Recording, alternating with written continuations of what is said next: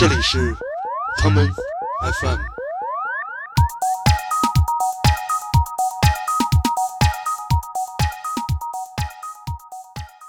在包房里面就拿着手机给你唱整段的歌剧，这特别讨厌，你知道吗？就这种时候，你看你也不好意思走，对吧？你也没法想个辙说说，哎，我出门撒个尿叫个车都没法，都是在人楼里。就在亚运村那边，好多黑店一小门脸儿，然后里面就是有燕鲍翅，有洋酒，然后去那儿齁老贵的，一出来买单都得一万多那种的。我记得九十年代那会儿，如果有机会吃顿好的，有一个词儿在北京特流行，叫解恨。就没事儿，他不出来吃饭，他出来一定是要跟你达成某种交易的。早期的私房菜，就像你知道，过去青楼宴请，其实是一个道理，就是那个场合、那个封闭的空间，大家坐下来说事儿用的。主语、宾语中间加的一个谓语，这主语和宾语一定是两个进口食材。在日本有一种这种类似于中国私房菜的这个吃法吧，可能就是现在中国人也比较了解了，叫 omakase。这是当年上海租界的妓女的高级女，叫长山堂子这个书院里面的这个，她去答谢客户的一个方式。哥们儿已经过了为一顿饭而奋不顾身的年代了。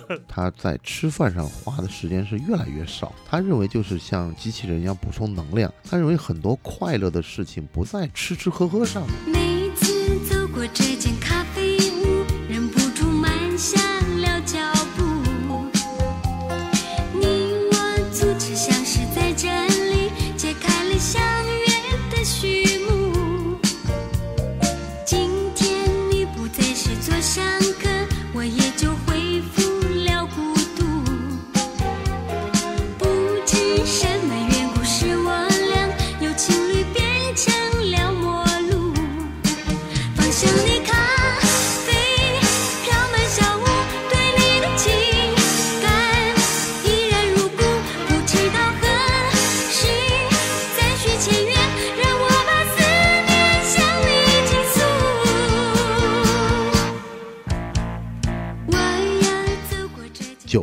基本上也就也就开始说有人跑到中餐的酒楼里面去办办婚礼了。嗯婚礼的这个摆宴席，实际上如果有人要是愿意把这些老的这些资料找出来，你也觉得是一个特别好玩的一个进化的过程，这样的对。我之前买过一本台湾的书，是讲台湾做这个，他们叫半桌嘛，半桌半斗，半桌对对各种这些，他们叫什么什么师嘛，什么什么师，各种师傅做这个。看这种东西，感觉其实有一些形态和这种你知道不是系统的这种这种菜是有关的。因为就是如果我们把这种做半斗的菜视为私房菜，你会发现他们有很多集体加工或者快捷半成品的呈现方式。我也是这几天跟一朋友还聊天，我讲的嗯我们大概在九十年代，就是你开始工作九十年代初，九一九二年的时候开始，就是深圳那些五星级酒店嗯，开始流行卖平安夜大餐，什么新年那会儿就有了。有了有了，那个太厉害了对，人家他酒店他这是他他的一个利润的一个保证嘛，嗯，然后还有什么情人节大餐，然后那会儿你们就觉得哇，咱能能能带一姑娘去吃平安夜大餐，那多浪漫的事儿啊！知道我我小时候特傻，还买过那个来福士北京饭店那种嗯情人节那种套餐，啊特傻，就是俩人吃饭，饭是正常的。啊，他那个贵在哪儿？酒不是，他说我这里面有一个最后甜品，啊，这个两个这个这个这个银盖子对吧？啊，男的这边打开是一蛋糕，女的那边打开是一个鱼子酱眼霜，都是玩这种，你知道吗？那个时候就觉得特别就是。就是一个特别有仪式感的事情。嗯，后来呢，你就跟那个餐饮部的朋友聊的时候，你就讲的好多酒店的那个什么牛扒，那个都是头天晚上都做的半成品，都放冰箱里头了，因为它不太可能在在现场现场给你搞个两三百份出来，这不可能的嘛。但他基本上如果能把这两两三百份儿的全卖掉，那生意就非常好了。嗯所以他每次这种大的活动的时候，你看啊，平安夜、新年，嗯然后还有什么是那个这节那节主要就是还有什么复活节、啊，感恩节感，恩节，或者还有什么那个情人节，嗯就这种。所以现在呢，就特别好玩儿。我觉得现在呢，因为这个商家呢延续了这个搞节庆的这个恶习，然后就整个再加上有一社交媒体，你就觉得天天有各种各样的节。有了这节，你必须要有一个好像，嗯、仪式感仪式感出口，嗯对你这仪式感出口呢，要不就买这个东西，要不买那个东西，实际上最后全是消费在推动着这个文化的发展，是的。那会儿姜昆有一相声叫什么“巧立名目好像”，就是说这 今天吃了巴甫洛夫啊，明天再吃个 谁，对对对对对对，是这样一情况。我觉得那个我印象中，我吃过很多城市这种私房菜，有两点想跟你分享啊。第一个是，就是这些私房菜大部分都不是我想去吃，都是有人安排的局，对请客或者说个什么事儿。啊，这个私房菜，他们可能看中的都是“私”这个字儿，为什么呢？是在那种地儿旁边没有别的桌，可能这里面就两桌或者就你这一桌，人家给你做，然后聊点什么事儿。就这种时候，你看你也不好意思走，对吧？你也没法儿想个辙说说，哎，我出门撒个尿叫个车都没法儿，都是在人楼里。有一种上了贼船的感觉，就是不到岸你不能下来北京那种走进小胡同里去个谁家，啊。上海这种经常会在里弄里面找到一个这种小地儿，全都是人家拉你说事儿。而吃过什么，我真的不记得我了。当年那个，我有朋友跟我讲讲，当年北京好多那种黑店啊，就是就在亚运村那边好多黑店，一小门脸儿，然后里面就是有燕包翅，有洋酒，然后去那儿齁老贵的，一出来买单都得一万多那种的。嗯，然后菜也不知道做了什么，反正就讲的我这有这大鲍鱼啊，有什么好牛肉啊，嗯，有什么虾呀，有什么这个翅啊，反正就这对一老几样。老几样，但反正就这个就是实际上是你会发现这是就是市场特别不成熟的时候，嗯，你觉得这是一个一个大快刀，这刀特别快，而且斩的又特别狠，但是呢就是门脸儿也不大。但是实际上，私房菜的，我现在就是你那个香港最早那，我记得是好像是王亥他们开的夫妇画家夫妇开的嗯那个私房菜。实际上，好的私房菜永远是跟这些风雅的文人，还有这些比较愿意享受生活的资本家是连在一起的。就这个事儿吧，你要往就是一定是曲高和寡的，嗯你一定是带着一些没见过世面的人进行这种这种饭局的。嗯，你你如果就是都是特别老百姓家常菜的话，那你吃个卷饼不挺好吗？你干嘛要搞什么？是，就搞这么多事儿嘛？他因为还有一些，比如说诗诗歌赋啊，还有人就，那、现在也有一个特别不好。你讲起这事儿，我就觉得一定要讲讲。就现在还有好多那以前有过文艺爱好的这些消费者，嗯，在包房里面就拿着手机给你唱整段的歌剧，这特别讨厌，你知道吗？这种人啊？你经常会看这种视频，唱整段的歌剧，唱整段的京剧这种的。就以前以前那谁程基基那个跟我讲过的一故事，就讲他那会儿在他在那个酒吧里当就是勤工俭学帮人弹那个弹弹琴嘛，然后就讲的经常会到酒吧大概十点十一点的时候，那会儿你知道上海有特别流行的叫什么？piano 吧，钢琴吧。是，就是一钢琴的人，就是能，就是好多人来给你唱个邓丽君什么的，嗯。然后他想就会看到有领导带着一帮这个徐娘半老的这个朋友们就进来了，然后讲，哎，那谁谁你唱一个吧，哎呀，不好意思，好久没唱了，好，人就嗯。推推搡搡给他摆上去了，嗯。摆上去以后才开始唱，嗯，我只要从他开始唱，就一直唱到那个店关门儿，这 就不行。洪湖水浪打浪。他就不下来了，你知道吗？就这种，就是你你会觉得，实际上这个中国也还特别，就是消费者有个特别好玩的习惯，就是我们喜欢包房。对，对这个包房特别有意思嗯，就你看中国到现在，就是在北京还有那个咖啡厅里谈事儿的，就嗯就这个谈事儿吧，就这两个字儿，我觉得就是你写一大篇文章都出得来。为什么呢？就就从有这咖啡厅开始，就永远在那儿人谈事儿，然后谈事儿吧，都是。就有一段时间我，我当时在深圳看那种，就是他会搞出那种小隔断来，就是 就是咱们这一桌就不像现在这种大的咖啡厅，什么就是这种星巴克什么都特敞亮，嗯，他活活给你搞出一个个小包间，小拉着小门脸儿怎么。跟公厕似的呀？他就是密谋于是，不想让人看见他跟谁在谈谈什么事儿。然后呢，那会儿不是台湾那个好多咖啡厅就开到了北上广嘛，嗯然后就放一小的无线门铃，啊，你一摁叮咚，一摁那边服务员就来，哎，有什么事儿吗？怎么的？然后就现在也有这种，就是包房里就全谈事儿，就你基本上你会发现，吃饭、喝咖啡这些所有的事情，它是一个交易的前戏，它整个可能就没事儿，他不出来吃饭，他出来一定是要跟你达成某种交易的，而且真正达成交易的是买了单之后，大家出去，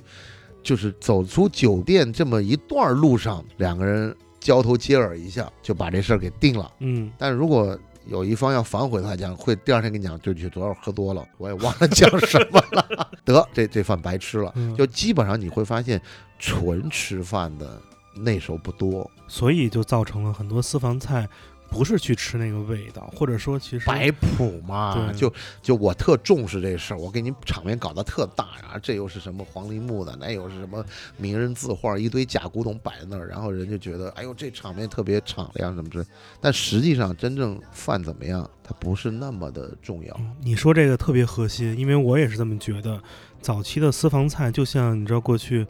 青楼宴请，其实是一个道理，就是那个场合、那个封闭的空间，大家坐下来说事儿用的。但是你知道后来很多入场的人，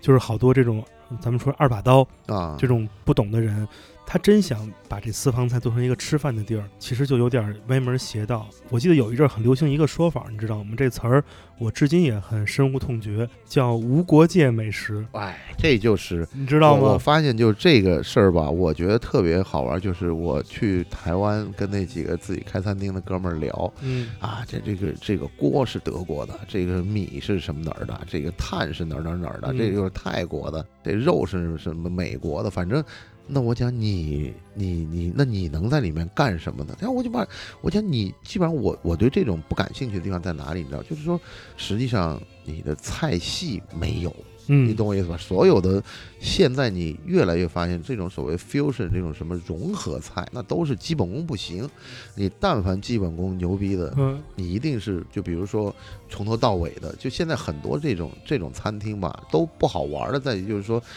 虚头巴脑的我给你煎一牛肉，嗯然后再给你做一鲍鱼，嗯，然后给你上个上个什么什么汤，然后再搞个什么虾，然后呢就搞一些名酒。那你说你的核心东西在哪里？比如说你就开宗明义说我是粤菜，嗯我是淮扬菜，我是川菜，那我觉得啪给你摆一桌，这也特别棒。但是你会发现，基本上这种餐厅呢，年轻人他就会觉得特老派。但是你想一个问题，这老派能留下来，就说明人家有生命力嘛。你吃来吃去，还是这些东西靠谱啊。我老觉得这无国界是从台湾那边传过来的。他没东西嘛，他他他但凡有东西，他就你就不用给我强调。你想今天的物流水平，全世界你只要你只要肯花钱，你什么东西吃不到啊？你你想你各什么海鲜呐、这种各种鱼啊，各种什么虾呀，还有蟹呀、珍贵食材，全部都有。那你老给我强调这个，而且吧，我看以前的那个菜谱吧，我觉得特别棒，有这种这种就是像一个古诗词一样的。但现在呢，全是这种两段式的，主语、宾语中间加了一个谓语，这主语和宾语一定是两个进口食材，啊什么某某什么帝王蟹嗯配什么什么加拿大什么什么什么，中间是用一个烧烤的动词。烹调方式，对对对，嗯，然后真正那种以前那种特别美好的意境的这些词、这些菜名都没有了。还真是，对，而且你看特别的传统的餐厅里头搞个晚宴，也都是这种主谓宾一家，一看你就觉得，那我讲你在哪儿啊？你一定给我强调食材，实际上你厨师就慢慢慢慢淡化掉了。而且现在的一个发展趋势就是去厨师化。你看火锅那么火，原因什么是没有厨师？是日料那么火是什么？也没有厨师。你说真正现在你你做怀式料理，那咱们单说啊，大量的那种一票吃到底的，那就是把那些食材给你切成块儿，然后你就自己蘸点芥末，蘸点酱油，你就吃去吧。那这个就是因为没有厨师，没有厨师，实际上人力成本我就降了很多呀，嗯就这样的。所以我我觉得这种方式呢，这种无国界的这种概念，就是因为人家自己没料，就这样。他要自己特别手艺特别好，他就会跟你讲我这是什么菜。哦，大哥，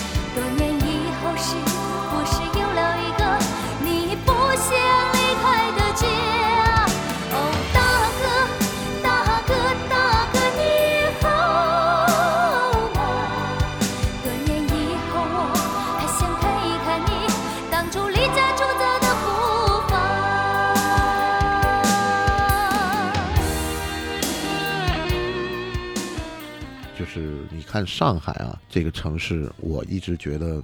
就是城市文化的最精致的一个概念，就是你或者可以这样说，上海是中国唯一有城市历史的城市。所谓有城市历史什么概念？人家在二三十年代，就是所谓民国的黄金十年，一九二七年到一九三七年，那个时候别人有报纸，有英文报纸，有中文报纸，有电台，有唱片公司，完整的娱乐产业，有电影公司，它不是嗯娱乐产业，它是完整的生活方式的记录者。嗯，你到现在去上海档案馆，你可以查到那个时候的《良友》杂志里面记录说，某某某某年某月某日，在某个 party 上面，哪个名媛跟谁谁谁又怎么着怎么着。他那个时候的八卦杂志都很真实的记录了那个时候的生活方式。嗯你现在去那些新的城市，你都一讲都是那是清朝那谁慈禧太后来咱们这儿发现一什么东西，就你你没有，就是你就是上海的这个城市文化是有这么一个传承的。是他然后我们再谈回那个什么私房菜，私房菜最早是上海这个一马路、二马路这些这些当年上海租界的妓女的高级妓女，叫长山堂子这个嗯书院里面的这个，他去答谢客户的一个方式叫私房菜。你有没有看过那个侯孝贤的那个就是《海上花》？嗯海上花里面实际上这个情节表现的特别多，就李嘉欣演那个最红的那个，那个时候的这个消费水平，后来也有一些有人考据过，就是你见面。就是先打一个就是茶局的这个关，就是大家今儿那谁就建崔介绍一姑娘给我认识，那我老范我就去。你先得给那人一条黄鱼啊，嗯那一条黄鱼什么概念？就是一金条啊，就是这种这种谈资。当当然，人家那个就号称什么花国总统这种，也当然是就是技压群芳。实际上，我估计就后来你看到一些照片嘛，长得也就那样，但是但是那个时候审美就特别棒。关键人家全部是文化女青年。就是又能弹琴又能唱曲儿啊，然后自己把小环境做特别好，然后呢，他到后来了就变成他们不是按次付钱的，这一点也显得就像就好像你像现在日本有一些很牛逼的餐厅，都不是刷卡的，就是现金一个信封，一摸厚度，大家就知道你给多少钱。规规矩矩一现金一个信封塞给你，然后你拿着信封，你一摸你就知道大概，而且一定是熟客介绍的，是但那个是日本的餐厅，但那个时候就是所谓那些，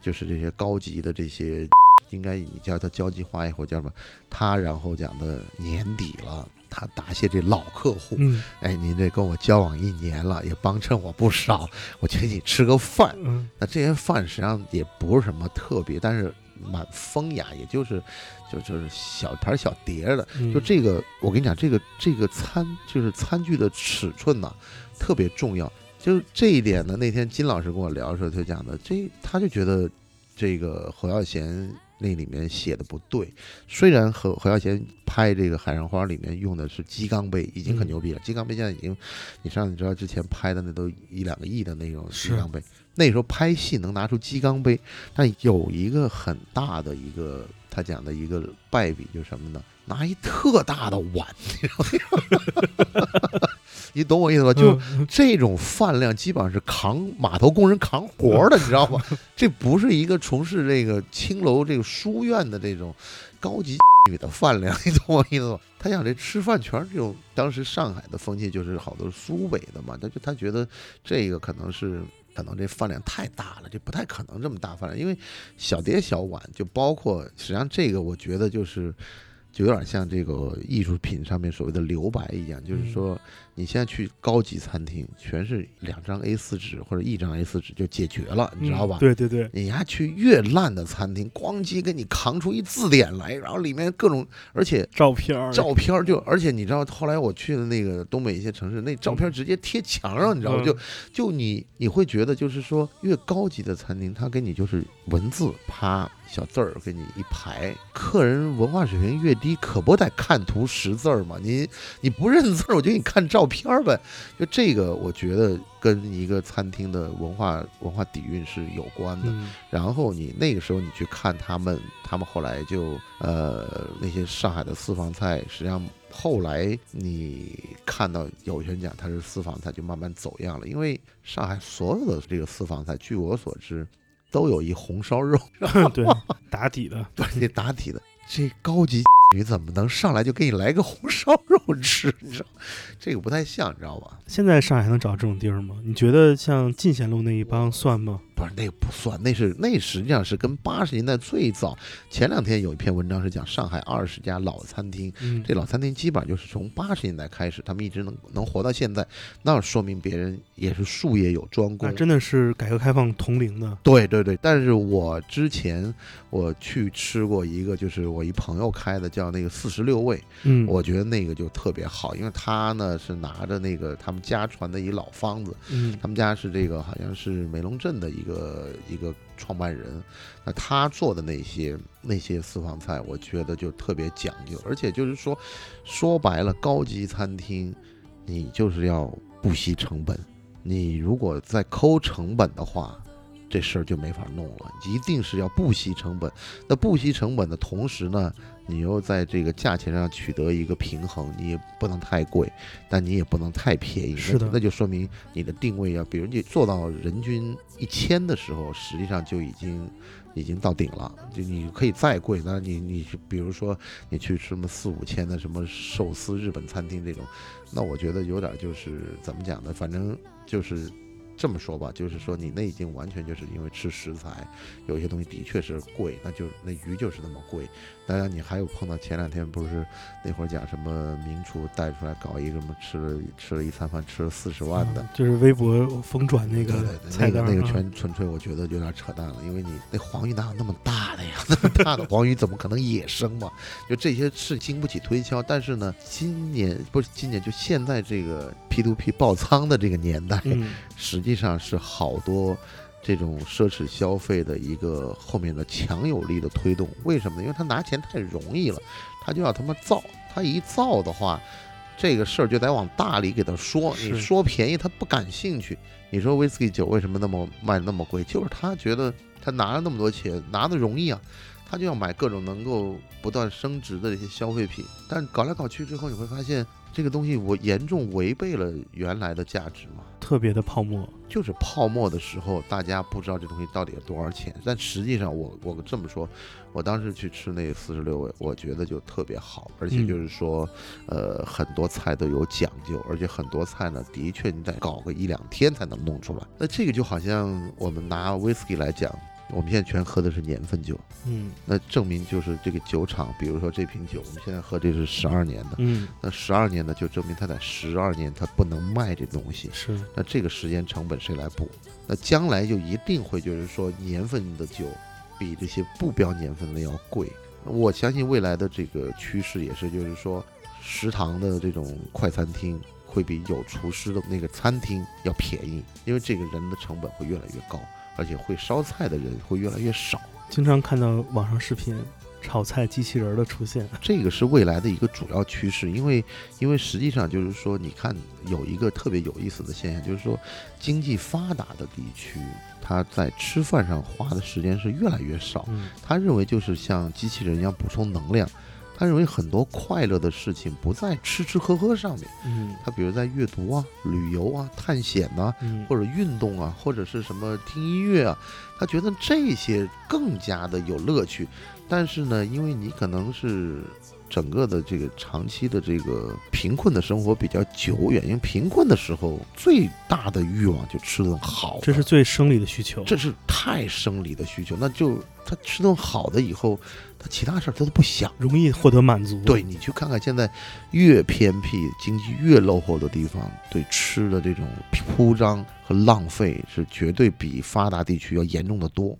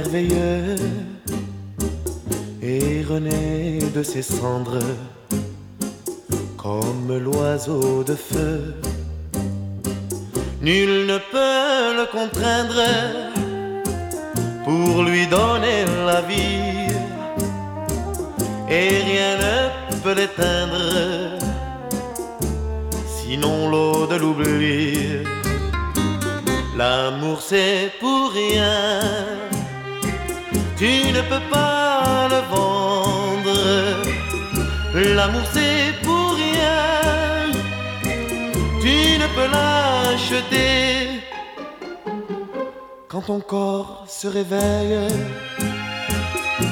tu te mets à trembler. 我记得九十年代那会儿，如果有机会吃顿好的，有一个词儿在北京特流行，叫解恨。对，这个解恨说的特到位。你还记得那会儿那个王朔那个小说《顽主》里面有个情节吗？嗯，讲的那个那个那叫什么来着？讲嗯的我们搞一万人大餐厅。哦，对，对，然后讲的把把那谁给叫来，嗯，把那哥们儿叫来以后，那哥们儿就说一句话啊，哥们儿已经过了喂顿饭来跟你聊半个小时的年龄了。哥们儿已经过了为一顿饭而奋不顾身的年代。对对对对，实际上就当时好多人就为了有有顿饭，就呀就给你滋半天这种的。但是我现在反而觉得，就是你现在回头看啊，嗯，伟大的作家就是伟大的作家，就王朔呢，就是把中国改革开放的这个整个的这个都给记录下来了。嗯，这个时期的这种作品特别特别的珍贵，就是因为他把城市生活，因为现在我们实际上你会发现，你有什么各种什么这个阅读的这种大量的资讯，但你发现能把这故事写得好的，包括像金老师当时写七八十年代的上海，嗯，然后你那个《繁花》那样的这样小说，包括像王朔这样的写北京，我记得还有一个叫那个浮出水面，还是叫什么，就是他跟对对对，他跟他老婆一块儿写那个，就是八四年国庆他们谈恋爱的那个故事。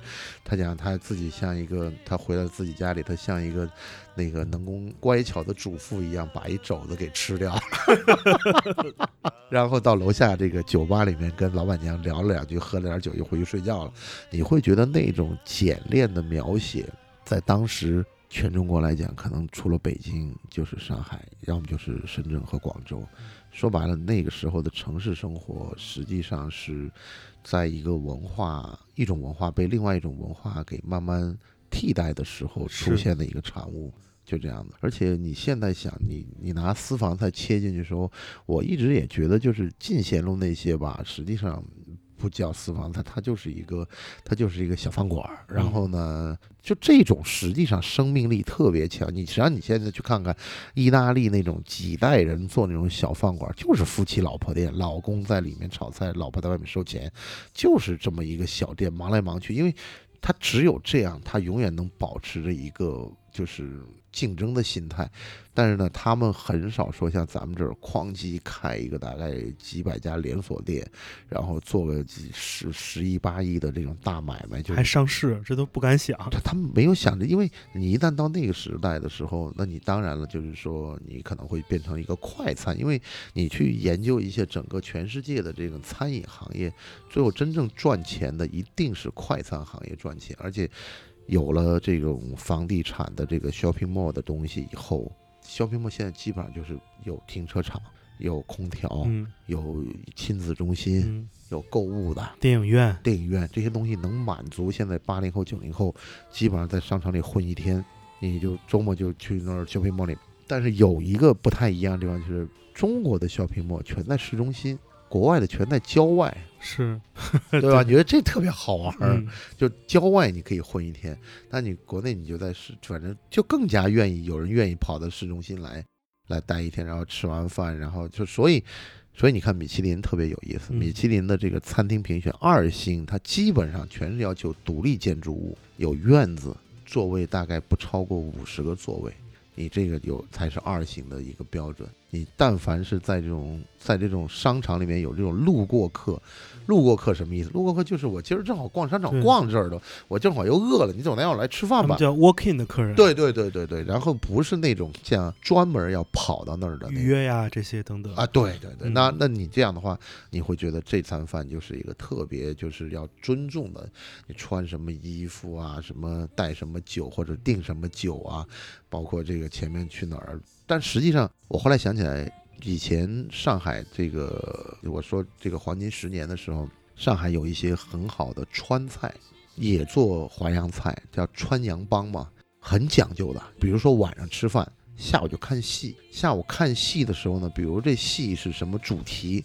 晚上这一宴就是这个主题。嗯它整个是一个一气呵成的，然后喝什么茶都是跟这个主题有关的。但是呢，就是因为人现在就比较，我觉得好像好多东西就慢慢没有记录下来。我那天是看的一篇这个回忆上海，就是三十年代四川菜的那些精华，有一名字我记得特别清楚，这名字又好看是又好听，叫蜀鱼。蜀呢是那个巴蜀的蜀，嗯鱼呢是丰腴的鱼。你看这名字哦读的念的都都挺好的。然后还有一个特别好玩的事儿是什么呢？嗯那个时候是芙蓉派的概念，芙蓉派概念就是味儿比较甜，然后它甜口的不是辣口的，特别有意思。就是等到抗战结束之后，嗯这帮人再从重庆回来，上海依旧川菜很火爆，但那个时候就开始重辣了。嗯重辣意味着什么？重辣意味着下饭，嗯，就你明白，就是说重盐重油重辣，对，那实际上现在这种重油重油重辣，我相信整个这一代的人的健康实际上是为这个事情要付出很大的代价的。就实际上就是说，很高级的川菜是味儿很清淡的，而且四川菜呢，它的好多海货它全是干货需要发的，因为它离那个江河湖海远嘛嗯，它都是干货运过来的。但那些呢味儿就不会那么的重，然后人吃的就很清淡。你说你天天你想要重口，就那是一香港的美食专栏作家当时聊天时候讲的啊，你说上海人的四大金刚，这什么饭团啊、大饼油条，这全是十六铺扛活的码头工人吃的。我问为什么？他你说你说你在写字楼里坐着，你说你吃完这个他妈那么多淀粉那么油，困了都，困了，你这干不了活。但是如果你要是扛包，你必须得吃的特别油，然后特别的惊愕。对，就这个，我觉得是人生活方式的一个改变。嗯，对。我们选首歌吧，九十年代的歌。我们嗯这首歌回来再聊聊那个关于私房菜未来的话题，以及为什么私房菜最近这一段时间从一个好词儿变成坏词儿了。好的，好的。来首歌，有什么特别能代表九十年代大家这种投入非常大的热情去吃饭的这种有没有这种代表的歌曲？嗯，我觉得那会儿我们好像吃饭的时候唱什么歌啊？嗯、老鼠爱大米，那那不是那是两千年以后的歌。我想到什么干杯啊朋友这种啊，干杯朋友，这这这挺好的。嗯，这个特别有那个代表。我们来听这首，OK，对，田震老师来自于田震老师现在在澳洲，你知道啊、吗？我不知道。我前两天在 Facebook 上看到的是。对，我们来听来自北京门头沟的田震的这一首《干杯朋友》来。朋友，你今天就要远走，干了这杯酒，忘掉那天涯孤旅的愁，一醉到天尽头。也许你从今开始的漂流，在没有停下的时候。让我们一起举起这杯酒，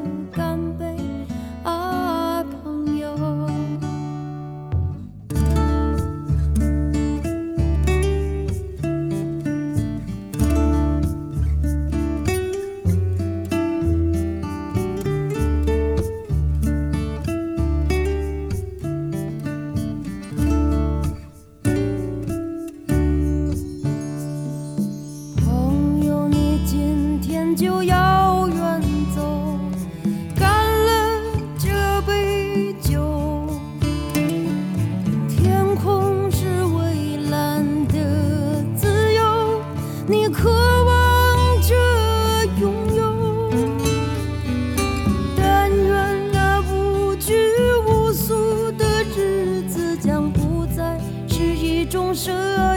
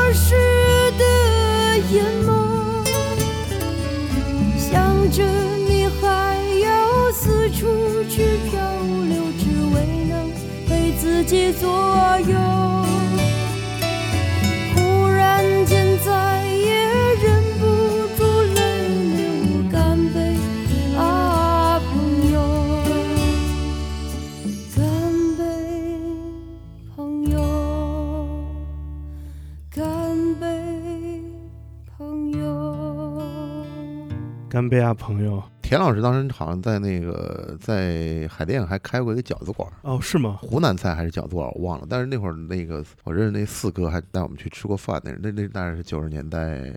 九五九六，就差那个时间嘛。果然这开饭馆真是一个门槛低啊。但是实际上，因为那会儿实际上门槛低不低，主要也是消费者没什么太讲究，嗯，所以这事儿呢，就大家就朋友们来就找个地儿坐会儿。啊，对对对对，刚才咱们说到了日本，还有欧洲这种，呃，米其林的这种体系，在日本有一种这种类似于中国私房菜的这个吃法吧，可能就是现在中国人也比较了解了，叫 omakase。嗯 omakase 就是什么意思呢？就是什么拜托你了，就是说怎么说，就是你人给你吃啥你吃啥，就是好像叫厨师，那那叫什么了？那叫不港台有另外一个叫法，一个翻译。对对对对，我把这个这好像是就是厨厨师安排对对对对对对对。你觉得这种能类比于是其他国家地区的一种私房菜的模式吗？实际上是我们现在，我觉得私房菜是一个过渡的概念，因为这个显示出好像，对吧？在锅巴条这样的背景下，你就嗯可以不用 那个，因为也没有任何人来来看你是谁谁嗯进餐进餐标准多少，这个可能是一个权宜之计，但实际上私房菜一定是在一个正常的商业社会，它不太会可能长期的这样存在下去的。而且还有一个问题就是说，呃，你真正好的一定是在这个，因为商业社会它一定是让你可以继续发扬光大的，它你做得好就人来的多嘛，嗯你人来的多，你生意自然而然就好。而且有一个很重要问题就是说，你私房菜拿不到好的料，你因为你的量保证不了。你为什么好多特别那个好的饭店，他先那些海鲜，特别是海鲜这种菜，这种这种食材，先给他们挑，就是因为一个他价钱给的高，二一个他的它的那个消费量有保障。你说你作为一个供应商，你也希望跟一个大客户。那肯定的。对对，那你你讲我这私房菜，我今儿有明儿没有的这种事儿，人家也不愿意给你老把最尖的货给你啊，这尖货都给你了，回头你又讲我这卖不掉，或者是怎么样，又就这就说不清楚了。有一个东西特别有代表性，就是每年开春吃这个长江三鲜嘛。这些时令的鱼，你现你会发现都是大的酒店能掌握货源，其他小州根本吃不着。对，而且就是我还是相信，就是只要你看啊，就是香港呢有一个特别有趣的现象，就是说，因为他这些人爱吃，而且你看他们讲的，我这忙忙碌碌忙一辈子，不就想吃口好的吗？对对对，你记不记得有那个黑社会电影，那个是那个王晶他爸演的那个老黑社会那个，到死还在那吃面。天，我们出来搞这个事儿，不就是为吃口好的吗？实际上，实际上你想想，我们出来嗯闹革命，不就是为吃口饭吗？这非常朴素的价值观。特别朴素价值。然后你会发现有一个特别有趣的现象，你观察一下，就是酒店里面的餐厅，酒店里面的餐厅的话呢，中午人一定多，嗯但是在香港晚上人也多，因为酒店的餐厅。它是因为我们一直讲粤菜是引领整个全中国饮食发展的一个龙头，原因嗯就是因为有香港在这儿盯着，一个特殊的市场。它这个市场是跟全世界接轨的，嗯全世界的客商来到香港吃饭，肯定要吃饭的。他是来做生意的，肯定要吃饭的。就是但凡生意好的地儿，餐厅一定是很旺的。所以你看啊，整个米其林系统里面好的地方全是金融城市，嗯金融城市才有这个闲情逸致去吃有创新的食材，特别稀少的或者珍贵的，这个它是有一个基础在这儿。你所以说你不是这种金融城市的话，比如说你说台北不是，广州不是，是，但上海跟香港是。那上海、香港的餐厅水平就比这两个城市要高。也就是为什么广州的米其林这么晚才会出现这第一次，对，而且它第一次只有只有一星，没有二星。是的今年才有了二星。但是香港从那个大概十年奥运会的时候开始，它就开始评选，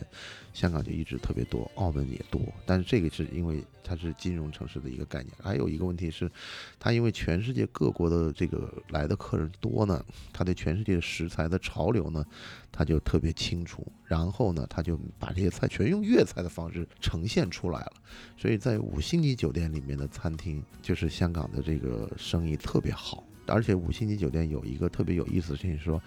它不求齐，但它必须保证不出错。嗯就这一点特别重要，就是所以他呢把一些特别传统的菜都做得特别好，所以你你去那些酒店里面去吃那些老的粤菜或者一些创新的粤菜，比如说四季的那个龙井轩，那就是整个粤菜里面最高档次的，就是三星。第一次香港评选的他就是拿了米其林三星，那就是水平就是在那儿摆着的，而且就是说他们认为，呃，这是粤菜创新的一个典范，就这样。呃，如果你开一个私房菜，嗯你会做什么风格、什么菜系？我呢就特想就是什么概念吧，我觉得肯定就是一个，当然了，就是如果我要我我也不能想做私房菜，我觉得我应该是在一书房里面嗯，摆着一个白桌，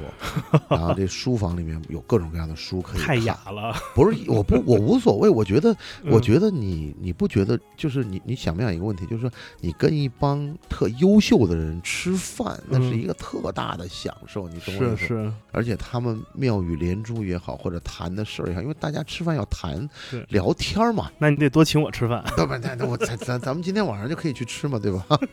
然后然后你你再有些好雪茄，嗯有些好的红酒，嗯然后呢菜呢你不用做的那么多，你搞几道特别精致的菜，嗯然后呢一些大菜。一些横菜，然后嗯你就把这个这地儿大家边吃边抽边聊，这事儿多好。然后嗯你再你看你这儿还有这么多唱片，嗯你再放点好的音乐，嗯，你说多美的事儿！你说就用这节目，目招商了，对吧？这这个是康门 FM 餐厅是吧？对对。这这咱不搞万人的餐厅，那你觉得这个，如果你开私房菜啊，你觉得是你来当这个主理人，还是得找一老板娘比较好？这你干嘛要找老板娘呢？就因为我感觉好多这种我去的地儿，全都出来，最后给你各种介绍，全是一个那种那种感觉，就是姿色犹存的这么一个大姐。这都阿庆嫂嘛，对不对？阿庆嫂嘛。嗯但是我我跟你讲一个事儿特别好玩，嗯就是说，呃，实际上呢，真正好的这种呃餐厅啊，嗯。最棒的，你看《Bling》那个就是亿万那个电视剧上，嗯嗯。真正牛逼的那些客人都在厨房里面吃，啊，你懂我意思吧？那三十个厨师在那儿忙着，后面有一经理办公室，嗯。然后那儿里面开一桌，嗯。大家很局促，但是呢显得特别亲切，嗯。人也不多，三四个人，大家有站有坐，嗯。吃点儿喝点儿。嗯，这特别好。实际上，我觉得这老板娘这个可能跟在现代管理体系里面，好像这个属于属于 VP 还是 Director，这个分不出对来。对对对对对，这像是那个做 communication 市场公关的。对，这市场公关的跟产品这个不能放在一起的呀，你知道嗯吗，？对对对，而且你如果只是一桌客人的话，我相信可能这个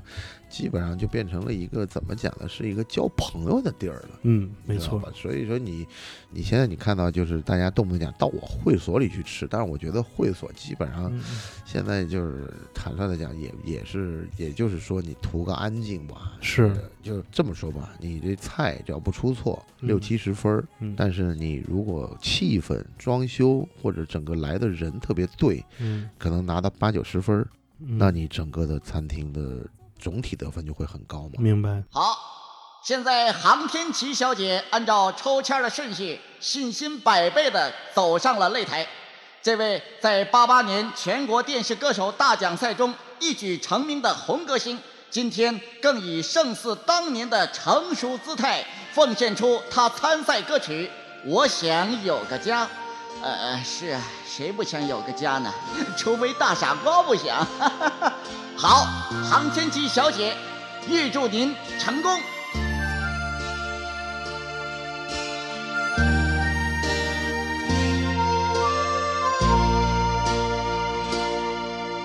我想要有个家，一个不需要华丽的地方。在我疲倦的时候，想到他。我想要有个家，一个不需要多大的地方。在我受惊吓的时候，才不会害怕。谁不会想要家？可是就有人没有他，脸上流着眼泪，只能自己轻轻擦。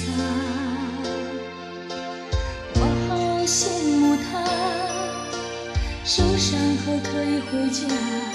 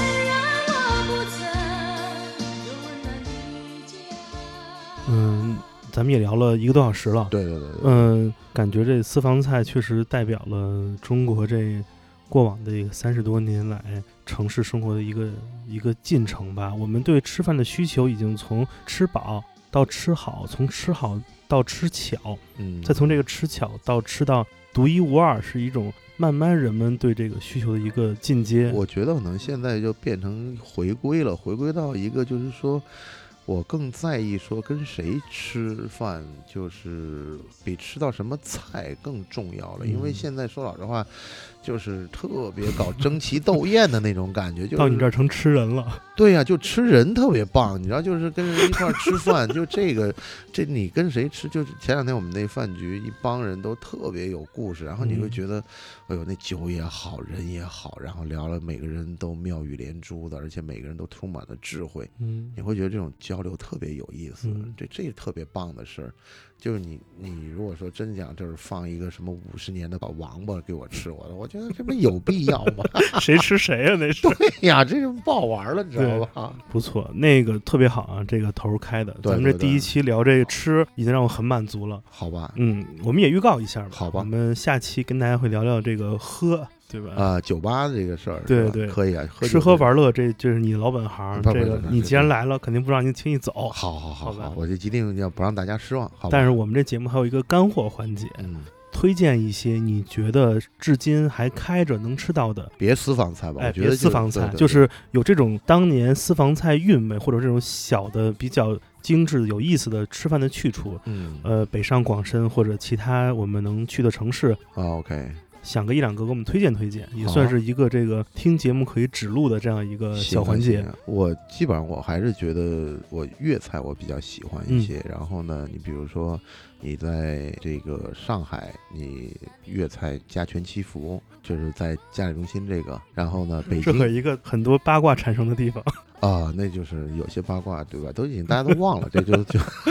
那照片这事儿是不知道这个离我们很近，啊，是我也很喜欢。，对对对，而且而且他的菜特别有意思，他菜都是老菜，嗯，什么咸鱼肉饼这种那个菜，太棒了。对，而且特扎实。他我我跟那个他们的那个林林先生聊嘛，他讲的我们就是这些老菜，而且就是说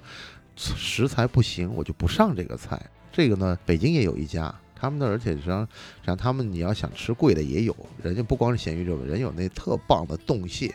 冻蟹大概基本上就两千多块钱一只。但那天我跟张强吃饭，我们在那个北京的那个家全祈福嘛，他讲他九十年代初在香港吃冻蟹也两千港币，哦你到现在你卖两千五人民币也不贵啊。你这二十多年过去，这价钱还是这价钱。然后嘛，深圳我我实际上就有一家店，我特别情有独钟，叫丹桂轩。丹桂轩，呃，很老的一家店，它最早是在那个深圳罗湖区那个新都饭店一楼，那是很早，那九十年代新都饭店是最好，后来不是上市，然后又退市，然后那酒店就不知道怎么就后来现在就没了。但丹桂轩一直还有，丹桂轩呢就是那种做的特别广东菜，做的特别精致。但深圳潮州菜是有一不错的，但潮州菜呢，我们去特别就是便宜，但是特别我难忘的。那叫什么了？那个深运大碗粥，那个地儿就深运呢是深圳的深，运输的运。它实际上最早呢在赛布路那个地方呢，它原来是运输站的一个食堂，嗯，但是呢潮州人开的，就是那粥一块钱一碗，但是它那打啷什么特别好。就那打狼那实际上是潮州人的最本色的这个是精华嘛，精华，我觉得那就是他们就是最家常的东西。嗯，但它那粥也好，然后那菜也好，一想那个味儿，那个咸和淡的结合，对，还有什么那个凉瓜排骨包啊，什么春菜包，哎呦，那那都吃好多年了，那那那那地儿特别好。然后嘛，上海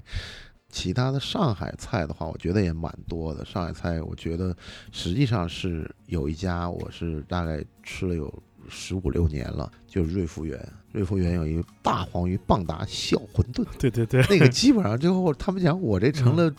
北京住户办的一个招待的一个项目。我也是这样。前两天那个谁，彭磊、彭花他们来上海，啊，带他们去那儿吃了一下，对啊然后服务员对彭磊可凶了。啊，彭磊说：“真好，特别过瘾。是这样的，就是上海菜呢有一个特点，就是说上海这个餐厅，如果你能够在周末的时候看到合家欢的场面的”话，嗯，这个餐厅就靠谱。为什么呢？因为上海人算计算的，就算这个性价比算的很清楚的。但他能够在周末的时候把全家人都招这儿吃饭，一定是又好吃又不贵。就这个是我觉得，就是你别看现在很多网红餐厅，你看不到全家人的这种。是的，对你，你你在上海你要看全家人的餐厅，一定味道是靠谱的，就这样的。所以这个店是挺好的，已经开了有，他最早就在茂名南路，然后他后来在那个啊，他后来在那个进贤路他也开过，嗯但进贤路那很快就撤了，然后又又在那个瑞金医院门口又开了一家，那个两家店，但是我们始终觉得还是茂名南路那家店味道好。是对，嗯，那你还有什么要推荐的？其他的，用一句相声里的著名的台词：“这就吃不了了。这就吃玉了，是吧？对，特别感谢，特别感谢老范做客我们节目，带来一期非常有深度和有味道的节目。哎呦，您这个咱们就再接着接着聊，接着聊。好，呃，如果大家对我们节目有兴趣，想跟我们交流的话，呃，可以加入我们的听友群。我们现在两个听友群五百人群都差不多满了，嗯，呃，但是我们让我想想吧，是不是开这个三群啊？哦，这个每天运营群里的这个吃喝玩乐信息也是一个不小的负担。对，呃，如果你想加入我们的群呢，方法很简单，只要添加我的个人微信，也就是剑崔的汉语拼音全拼，我会把你拉到我们的听友群中。有可能二群还有空位，有可能就只能再开一个新群了。嗯，这就是这一期的 Come FM。咱们今天节目最后来首歌吧，好，是我每次谈到，尤其是谈到粤菜，都会嗯特别想听一首歌，钟镇涛的《我天哪！呃漫漫人生路》。哎呀，好长啊！好吧，我们来听这一首《漫漫人生路》啊。好，谢谢大家收听这期节目，我是建崔我是范廷略，啊，我们拜拜。拜拜。